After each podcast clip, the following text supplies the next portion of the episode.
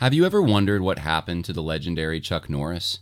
I recently saw a health video he made and I was surprised. He's in his 80s and still seems to have his energy and health. He says he's even stronger, has more stamina, and plenty of energy left over for his grandkids since making one simple health change that helps his digestion and nutrition. He says he still feels like he's in his 50s. His wife made the same change and she's never felt better. She says she feels 10 years younger and she has energy all day. Many of us do not include the fruits, vegetables, and other herbs that increase health and energy in our own diets. Chuck Norris made a special video that explains how he incorporated these things with one simple product. You can watch it by going to mymorningkick.com forward slash Harris. It may change your approach to your own health. Once again, that's mymorningkick.com forward slash Harris. Hey everyone, welcome to the Conversations That Matter podcast. I am still on the road, as you can see, in a hotel room tonight and uh, coming back home from the Be Not Conformed conference and a Lutheran meeting that I was at, and uh, both went very well. No, I'm not a Lutheran. I was invited by some Lutherans uh, to talk to them about social justice, and um, I actually talked quite a bit about what's going on in the Southern Baptist Convention. So I will hopefully give you a, a bit of a report on what I've been doing later in the week. But uh, right now, I don't have a lot of time, and I want to give you some highlights from what happened today at the Southern Baptist Convention and uh, share, share with you my thoughts on that. So, um, obviously, the big news is Rick Warren and Al Mohler and the exchange they had and what that means for tomorrow. And I want to show you that exchange and then I'll explain what's going on. Anyone else? We're going to declare that the polls are closed and we will move to our next item. I know you can see that we're over time, but our bylaw requires us to finish this action. So we're going to continue until we're done. The Credentials Committee recommended that Saddleback Church be found not in friendly cooperation with the Southern Baptist Convention. The Executive Committee adopted the recommendation and found that Saddleback Church is not in friendly cooperation with the Southern Baptist Convention. Saddleback Church has filed an appeal with the convention within the required 30 days prior to the annual meeting of the Southern Baptist Convention. The question is shall the decision of the Credentials Committee and the Executive Committee that Saddleback Church is not in cooperation with the Southern Baptist Convention be sustained? Our rules apply a limitation of debate on this matter to one representative of the church in question and one representative of the Credentials Committee or the Executive Committee. The chair recognizes Rick Warren for three minutes, and following his conclusion, the chair will recognize the Executive Committee and Credentials Committee for three minutes to respond. For 178 years, the SBC has been a blend of at least a dozen different tribes of Baptists if you think every Baptist thinks like you, you're mistaken. What we share in common is a mutual commitment to the inerrancy and the infallibility of God's Word and to the Great Commission of Jesus Christ. No one is asking any Southern Baptist to change their theology. I'm not asking you to agree with my church. I am asking you to act like a Southern Baptist who have historically agreed to disagree on dozens of doctrines in order to share a common mission. Since Southern Baptists have always allowed disagreement on doctrines of including the essential doctrines of salvation, why should this one issue cancel our fellowship? In 2013, when the Calvinists were under fire, Baptists agreed to disagree and the split was averted. Now, 10 years later, will we treat egalitarian Baptists with the same grace we showed the Calvinist. We should remove churches for all kinds of sexual sin, racial sin, financial sin, leadership sin, sins that harm the testimony of our convention. But the 1,928 churches with women on pastoral staff have not sinned. If doctrinal disagreements between Baptists are considered sin, we all get kicked out. You'll never get 100% of Baptists to agree 100% on 100% of doctrine. That's why our Constitution says that churches must closely identify, not completely identify with our confession. Now, the Baptist Faith and Message is 4,032 words. Saddleback uh, disagrees with one word. That's 99.999999999 in agreement. Isn't that close enough? Al Mohler, who for some reason gets to speak twice and do the rebuttals, claims the phrase the office of the pastor is limited to men that that also includes every staff position too and somehow it also prevents any woman from teaching but i was able to contact about half over half of the original drafting committee of the baptist faith and message 2000 and seven of them told me al was wrong in fact before the vote on the 2000 Baptist Faith and Message, even Al in his hometown newspaper said it didn't limit women from being assistant pastors. Go read it in the Courier Journal. If this precedent is set, Southern Seminary will have to change the name of the Billy Graham School since Billy Graham trained women pastors at our global training events, and he endorsed the preaching ministry of his daughter, saying Ann is the best preacher in, in the Graham family. Vote no. If this precedent is set, we'll have to rename our two. I'm very sorry, but the time has expired. Chair now recognizes the Executive Committee, Credentials Committee, for a response. Thank you, Mr. President. As the chairman of the Executive Committee, I would like to again recognize Dr. Albert Mohler as the representative of the Executive Committee to respond to the appeal. Thank you, Mr. Chairman. I just want to say that my position was there misrepresented, but nonetheless, it is important to state for the record that Albert Mohler does not say what the Baptist faith and message means. The Southern Baptist Convention says what the Baptist faith and message means and is quite competent to accomplish that task. In the year 2000, the words, the office of pastor is limited to men as qualified by Scripture, was inserted because 30 years ago, this issue threatened to tear this denomination apart. The definition of friendly cooperation came down to the fact that that was an issue that would endanger the cooperative cohesion and faithfulness of the church, of the Southern Baptist Convention. And in particular, we look to this issue because Southern Baptists decided this is not just a matter of church polity, it is not just a matter of hermeneutics, it's a matter of biblical commitment. A commitment to the scripture that unequivocally, we believe, limits the office of pastor to men. It is an issue of biblical authority. It is one that has actually led to the unity of the Southern Baptist Convention as Southern Baptists have gone forward with an issue of clarity here, which has greatly made our doctrine and order a matter of unity and harmony. It is the unity and harmony of the Southern Baptist Convention that is now at stake.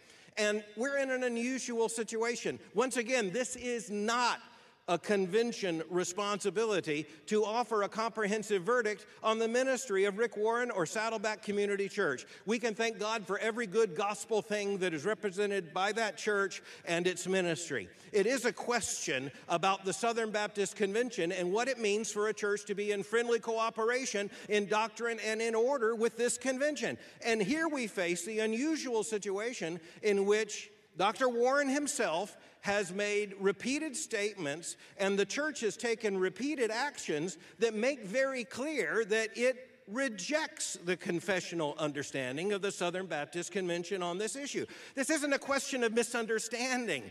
The Credentials Committee and the Executive Committee took action based upon the actions of Saddleback Community Church in establishing a woman as a campus pastor and having women with the title of pastor to teach in the teaching role on Sunday morning, and then Pastor Warren going on to say more expansively that the church basically and he endorses and calls for a more comprehensive egalitarianism. I'm confident that's not where the Southern Baptist Convention is going to go. I believe that it is a statement without rancor and without personal attack, without making a comprehensive verdict on a congregation that is no longer among us. We simply say that our credentials committee and executive committee have done the right thing. We need to do that. So, for those who haven't watched the other videos that I put out on this subject, long and short of it is that Rick Warren's church, Saddleback, is one of two churches being disfellowshipped from the convention, the Southern Baptist Convention, because they're out of step with the Baptist faith and message on the subject of women pastors. And so you heard Rick Warren make his defense. You heard Al Mohler, representing the executive committee, which made the decision to kick Saddleback Church out, represent the executive committee and support their decision. Um, I, I, think just um, uh, as a matter of tactics here, Rick Warren's presentation probably could not have gone all that much worse, in my opinion. Uh, it was it was pretty bad. Uh, he, in fact, it, it signals to me that he doesn't really know Southern Baptists that well. At least um, the way that the annual meeting politics works. If you've watched it as many years as I've watched it, you don't typically see this kind of thing. In fact, even when J.D. Greear is trying to blast his political opponents from the stage, he tends to really ostracize them as fringy, and they're they're not like those good Southern Baptists who make up the rest of the denomination. So what Warren did was he used the pronoun you instead of us, which is a big mistake. That's not the language that you generally hear from the left leaning folks in the Southern Baptist Convention. They, they, they'll make an appeal and, and say something like, you know, we need to uh, make sure that we treat immigrants right, or we need to make sure that we treat abuse victims, survivors right, or we need to make sure that we have diverse churches, or something like that. They don't start wagging the finger and saying, you. Um, they, they see themselves as part of the the room, and so there's a commonly shared identity there, and that's very appealing. But Rick Warren immediately makes this separation. There's Saddleback and him, and then there's you all. There's there's you, and you're not acting like Southern Baptist. So he's he's chastening them with his words. Um, he also made it very personal with Al Mohler. That's another rule he broke. And uh, you know, liberals can get away with this stuff a little more than conservatives, but still, he's questioning. Uh, relationships, which you're just not supposed to do. Even if you disagree, you're not supposed. You're supposed to be. This is the good manners in the Southern Baptist Convention in the elite echelon. You have to affirm the relationship as you are destroying your opponent. I just. That's how it is. I, I didn't make the rules, but that's what I've observed for years. Uh, you, you even say things like "my good friend" or "my brother," and then you proceed to destroy them. Sometimes behind their back, and sometimes uh, it, it can be even more overt than that, but you have to at least pretend like you're in friendly cooperation and you care about them. Um, and then the other thing he did, which was a big mistake, was he blamed the stage for giving Al Mohler too much time. So he made an enemy not just of Al Mohler, but of uh, the, the rules of the convention and the stage and those who are controlling it. And the stage, as I've said before, generally controls the way these votes go. Uh, it's very rare that the votes don't go the way the stage and by the stage I mean uh, the president and those who are around the president, uh, giving committee reports and uh, running things from from the the what's in front of the Southern Baptists, where they can visibly see. So that leadership that's being um, that that's being used to direct Southern Baptists from the front of the room, that's usually what controls the convention. And Rick Warren wanted to make an enemy with them as well, which is another big mistake. And so they cut off his mic, and and some people are you know cheering that which I understand because Rick Warren got a lot of time last year and it didn't seem fair. And, and so that at least they cut his mic. But you got to understand here, too, this has come off the heels of weeks of Rick Warren just going full bore and, and over the top and not really, not, he, he's not using the, the style. He's not um, in keeping with the style that you're supposed to, uh, the image you're supposed to cultivate as a Southern Baptist. And, and and he's made an enemy with major Southern Baptists over this issue, and uh, it's just it's I don't know what to make of it completely, but I, that's my interpretation of um, part of the reason why I think the vote's probably going to go against him tomorrow when they tabulate it and give the results. It's already actually happened, but they haven't actually given the results yet. I, I think that could play into it. the other thing is Al Mohler. Uh, his response, he he stood more on principle Uh, he spoke Bible language, which Southern Baptists tend to understand more. He compliment, and this is the bigger thing, he complimented Southern Baptists that they're competent. He basically told the room, you know, you're all Southern Baptists and you all know how to interpret this. You're you're knowledgeable. So he complimented them while Rick Warren is pulling them down, ripping them a new one. That's the huge contrast there. And that, that style stuff, uh, that uh, sometimes that can matter more than the theology, to be quite honest with you. And Rick Warren was on the wrong side of, of that. And so I'm not I'm reducing it all to that, but I am saying that that is a significant element. And when people say tomorrow, if, if the vote goes against Rick Warren, that look, the Southern Baptists took a principled stand on this, uh, yeah, that's fine. And, and I would agree to an extent, but I would also add in um, it was easy for them to do it in this circumstance, much easier than it, it would have been otherwise if Rick Warren played the game the way you're supposed to play it. Now, I want to talk briefly about those who are playing the game the way the Southern Baptists, uh, in a palatable way that would introduce the spoonful of sugar to help the medicine go down. And um, let me show you this clip and then I'll comment on it. This is uh, a clip of a number of former Southern Baptist presidents. I see uh, James Merritt, he's the one speaking. J.D. Greear's there, the last, uh, or two presidents ago. Ed Litton, the last president's there for the convention. Um, uh, uh, Gaines is there. And, and they're all uh, showing solidarity um, with what uh, the message you're about to hear. I am a complementarian to the core. I am fully committed to every jot and tittle of the Baptist faith and message. But it's become apparent to me we are in desperate need going forward of two things clarity and consistency. So I move that the convention authorize the SBC president to appoint a broadly representative task force from across our convention to study the issue of how this convention should deem churches to be in friendly cooperation on questions of faith and practice as laid out in Article 3.1 of the Constitution, referencing our adopted statement of faith, and to bring back recommendations to the 2024 SBC Emmanuel meeting in Indianapolis for how we can move forward together in biblical fidelity, missional clarity, and cooperative unity. Amen. So, this is a recommendation for a study committee to study this issue of what is a pastor. And of course, he starts off with, I'm a complementarian, but uh, we, we need to look at this, right? That's the way Southern Baptists want to be approached. Uh, it, it, sounds sophisticated, it doesn't sound mean, it seems principled. It, it's everything Rick Warren wasn't. And, and those guys, they know how the convention works. Uh, they've been presidents of the convention. And so they're approaching it in a way that they know uh, is, is more of a long term game, a long term strategy. And it will bring the convention, I believe, to the same place. Rick Warren wants to bring it. It's just that Rick Warren wants to bring it there immediately, and they want to bring it there.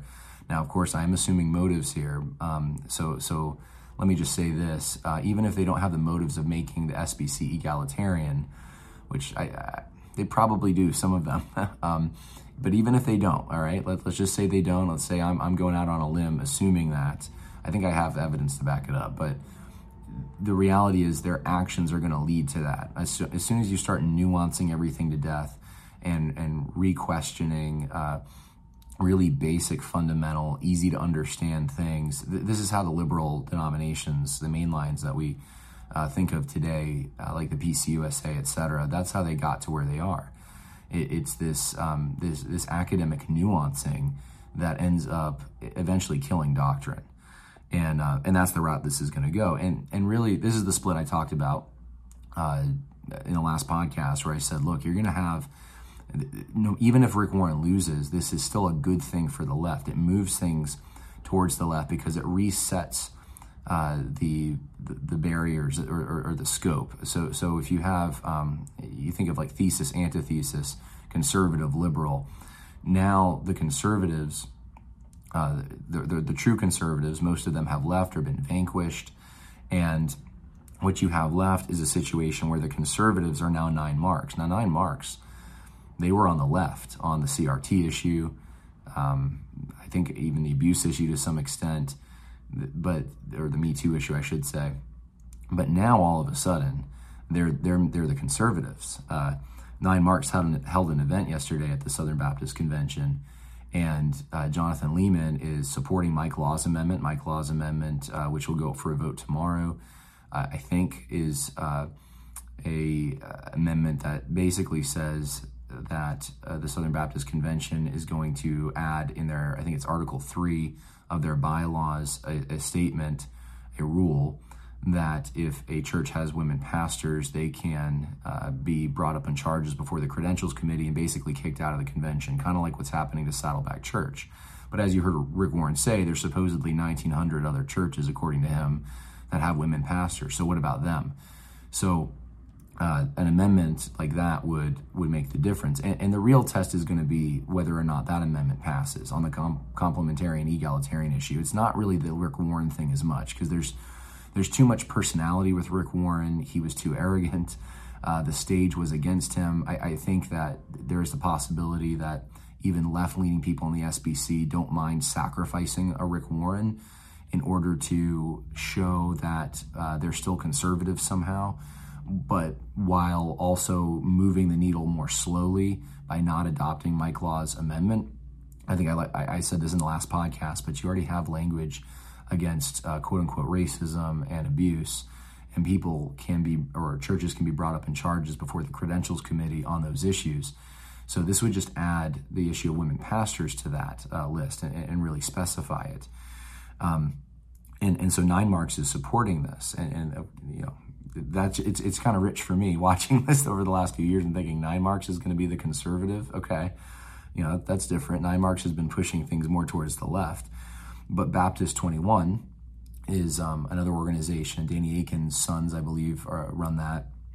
And uh, they, they do a podcast, and, and I don't listen to them really, but I, have I've heard them before. And um, But they are supporting this. Uh, uh, what looks like it's going to be an alternative amendment or something tomorrow. That's the expectation, at least.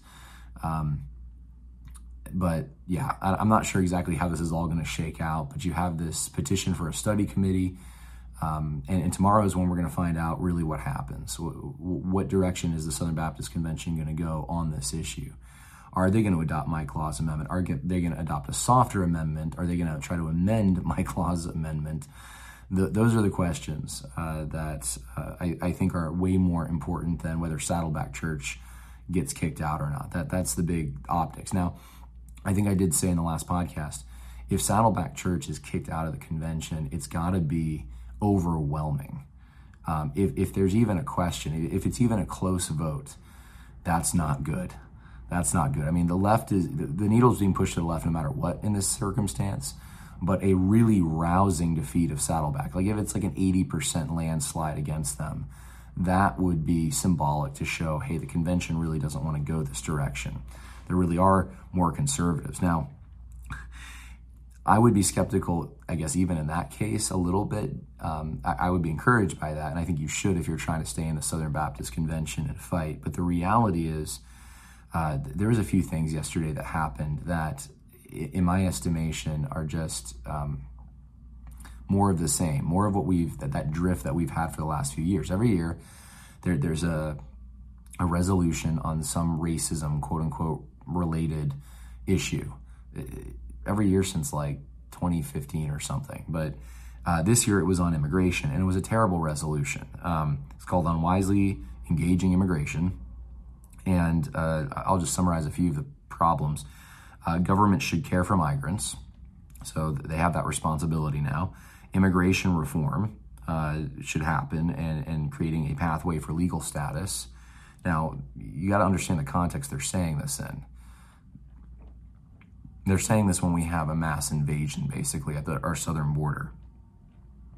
They condemned nativism, whatever that is, right?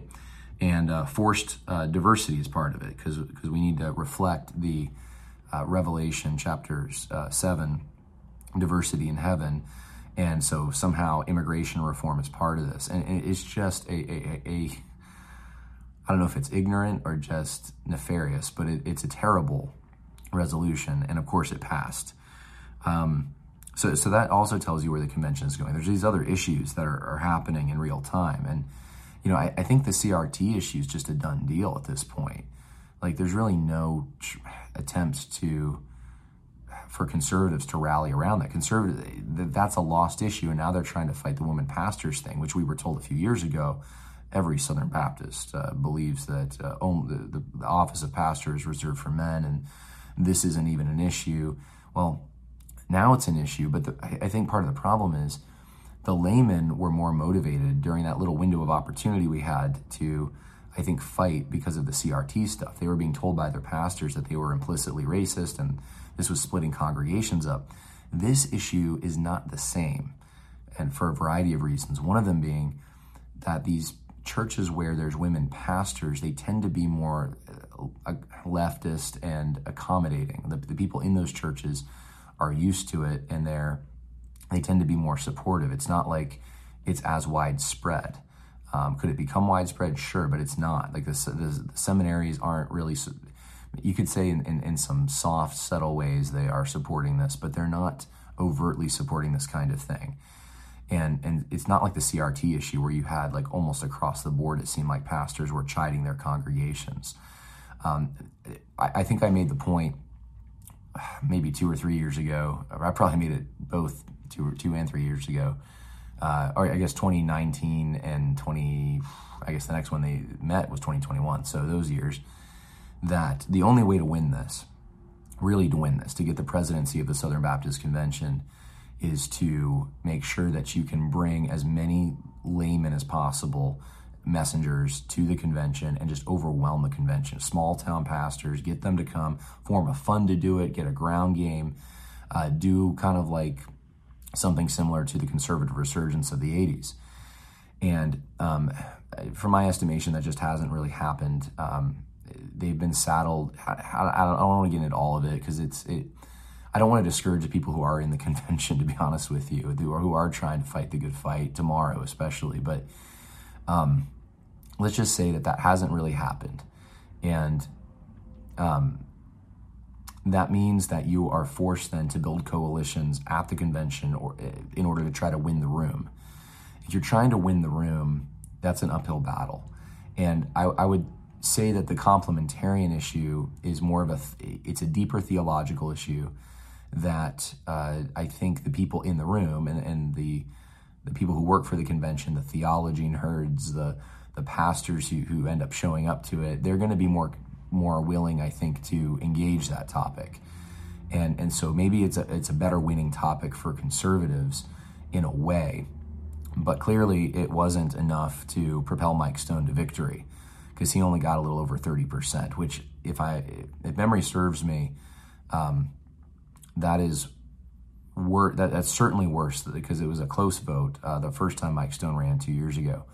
But uh, I think that might even be worse than last year in Anaheim uh, it, it, it, it's not much different, at least, than the vote that took place in Anaheim. And so, um, so, so it's just it's it's kind of a mess. It's uh, the, the, issue that is being fought on is one that I, I think most is mostly one that the conservatives who tend to be more in the elite classes or the, the pastoral ranks, the seminary professor types, they're willing to fight on it, but there's just not enough numbers of them we probably have the numbers, or we did have the numbers um, a few years ago to fight on the CRT thing, but the strategy wasn't really implemented to get them to the convention. So, uh, or they just didn't come. Whatever happened with that. So, so this is the conundrum. This is the challenge that conservatives in the Southern Baptist Convention have with them. Uh, the reality is that the the conservatives are desperate for hope right now. And I think they're going to grasp for anything that they can to show that they're still relevant. Because remember, we've heard for now over a year that uh, Anaheim wasn't the, the place. That was where the last convention was held. It was liberal. Uh, conservative pastors from the Bible Belt weren't going to be going out there. So, you know, that that's kind of expected that Tom Ascol would lose that uh, okay, Tom Ascol was the, the, more conservative guy running, the guy um, nominated by CBN, Conservative Baptist Network. Well, now it's in New Orleans, and I remember, I, I distinctly remember this as clear as day. uh, some I won't say who, but the cons- big conservatives will say in the uh, Southern Baptist Convention, saying that's where we're going to win. It's Louisiana. Those are our people. Those are the Bible Belt people. And you see, it, it was even worse. Now you could attribute that to a number of things. It's probably a combination of things, but you have conservative churches leaving every week from the Southern Baptist Convention. And you're going to have more of them leave, I think, after this. You can't stop that. And, and then it becomes a numbers game where how do you, is it even possible? Is that roadmap even possible? And then you have to form these coalitions. Like you have to, as a conservative, now you have to side, you, you have to like kind of include nine marks. And, and they're part of your coalition and, and they're terrible on CRT related stuff. But uh, hey, they're going to do the complementarian thing. So I guess they're allies now. So, I mean, that's not all wrong, but you just have to, I guess, take into account that when someone does win, if that ever happens, uh, on the conservative side, who are they going to be appointing? Who, who are they going to feel like they owe one to? If, if you have a coalition strategy, then the coal this is just inevitable. This is just part of politics.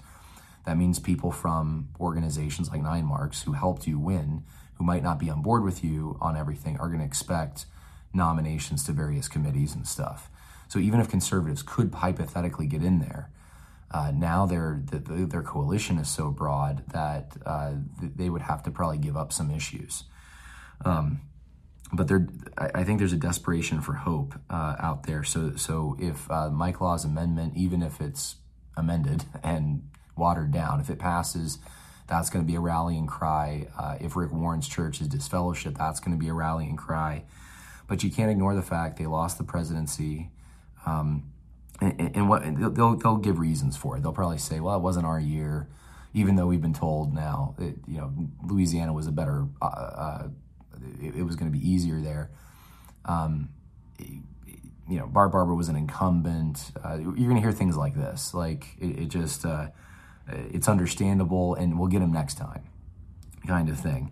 But they couldn't even get a two thirds uh, vote for financial accountability, 1090 financial accountability, which is a standard for nonprofits to make sure that they are um, ethical in their, their handling of money.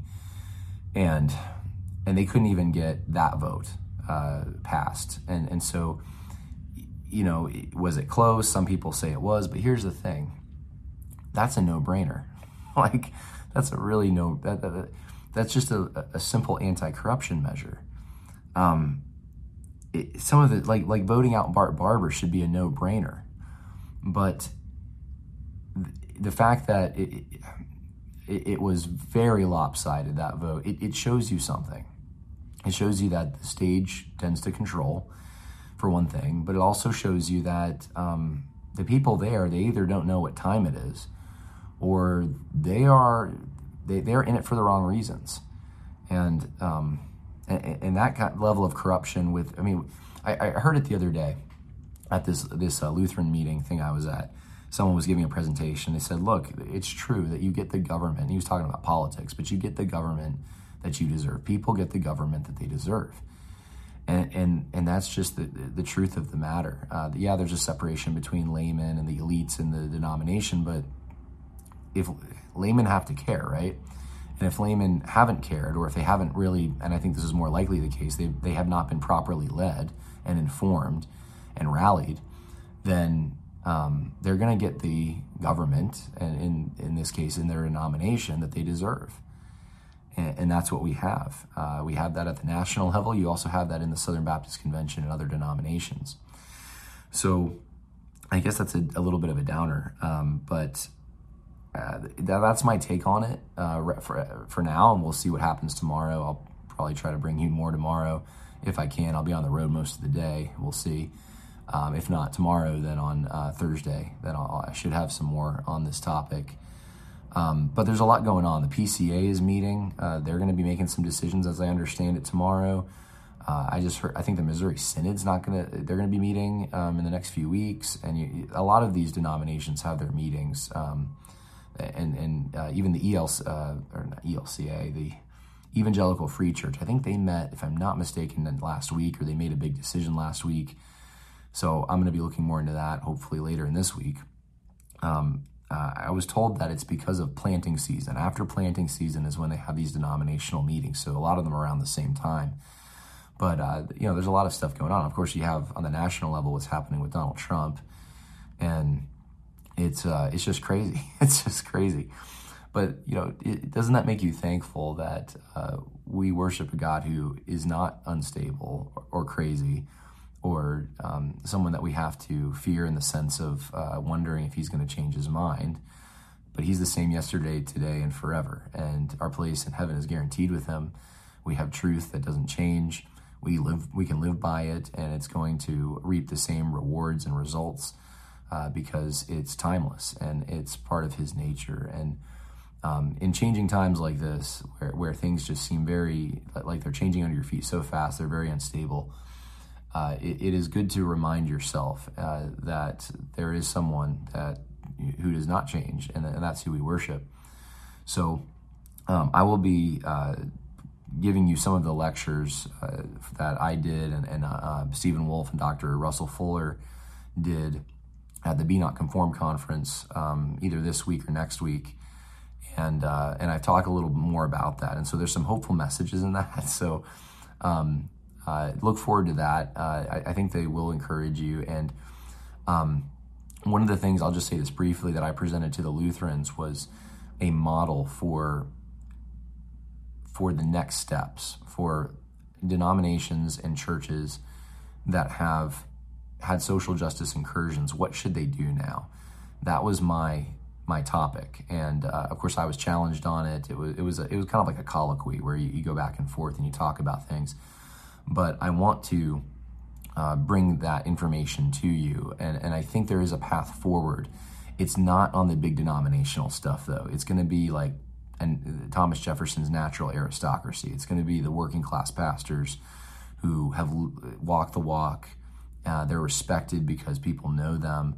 They love their sheep. It's, it's a shepherd model versus what we've seen so far from the SBC elites, which is the managerial. Uh, it's um, sometimes overly academic, where they just nuance everything to death or go after evil in the abstract but won't name names. Uh, or it's just plain activism. It's just their leadership style is we're, we're activists for a political change, but not uh, but, but, but they incorporate some kind of a social justice message into their gospel. So those three options, the, the managers, the uh, academics, and the activists are not, they're not the way to go. Um, but there is a model that is the way to go, and that's that's the shepherd model. And I think I think that's happening at a lot of local churches, and many of them leaving the SBC right now. And I don't know that that's all bad. I don't know that, that that's a, necessarily a bad thing. I think if we have totalitarian uh, governments moving forward, uh, trying to spy on churches, which I think the Department of Homeland Security probably already is doing, then it's it's better to have a decentralized approach. And uh, so I'm going to be talking more about that, Lord willing, in the next few weeks, and and that's a hopeful thing. Anyway, God bless. Uh, more coming by now. Without the ones like you who work tirelessly to keep things running, everything would suddenly stop Hospitals, factories, schools, and power plants, they all depend on you. No matter the weather, emergency, or time of day, you're the ones who get it done. At Grainger, we're here for you with professional grade industrial supplies. Count on real time product availability and fast delivery. Call clickgrainger.com or just stop by. Grainger for the ones who get it done.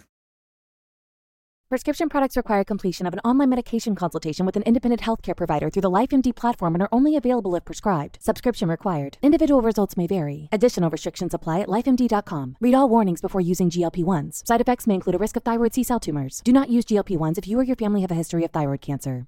If you've struggled for years to lose weight and have given up hope, did you know you can now access GLP 1 prescription medications through LifeMD? LifeMD is now offering eligible patients online access to GLP 1s, the breakthrough prescription medication that can help you lose body fat and weight. Listen to what people are saying. You just take your shot. It doesn't feel like you're on a diet. What I wasn't expecting it to do was to shut off the food noise. This was life altering. And if I can do it, I feel like anybody can do it. And here's the best part your insurance may cover 100% of the cost of your medication. So go to trylifemd.com to have your eligibility checked right now. Get started today at trylifemd.com. That's T R Y L I F E M D.com.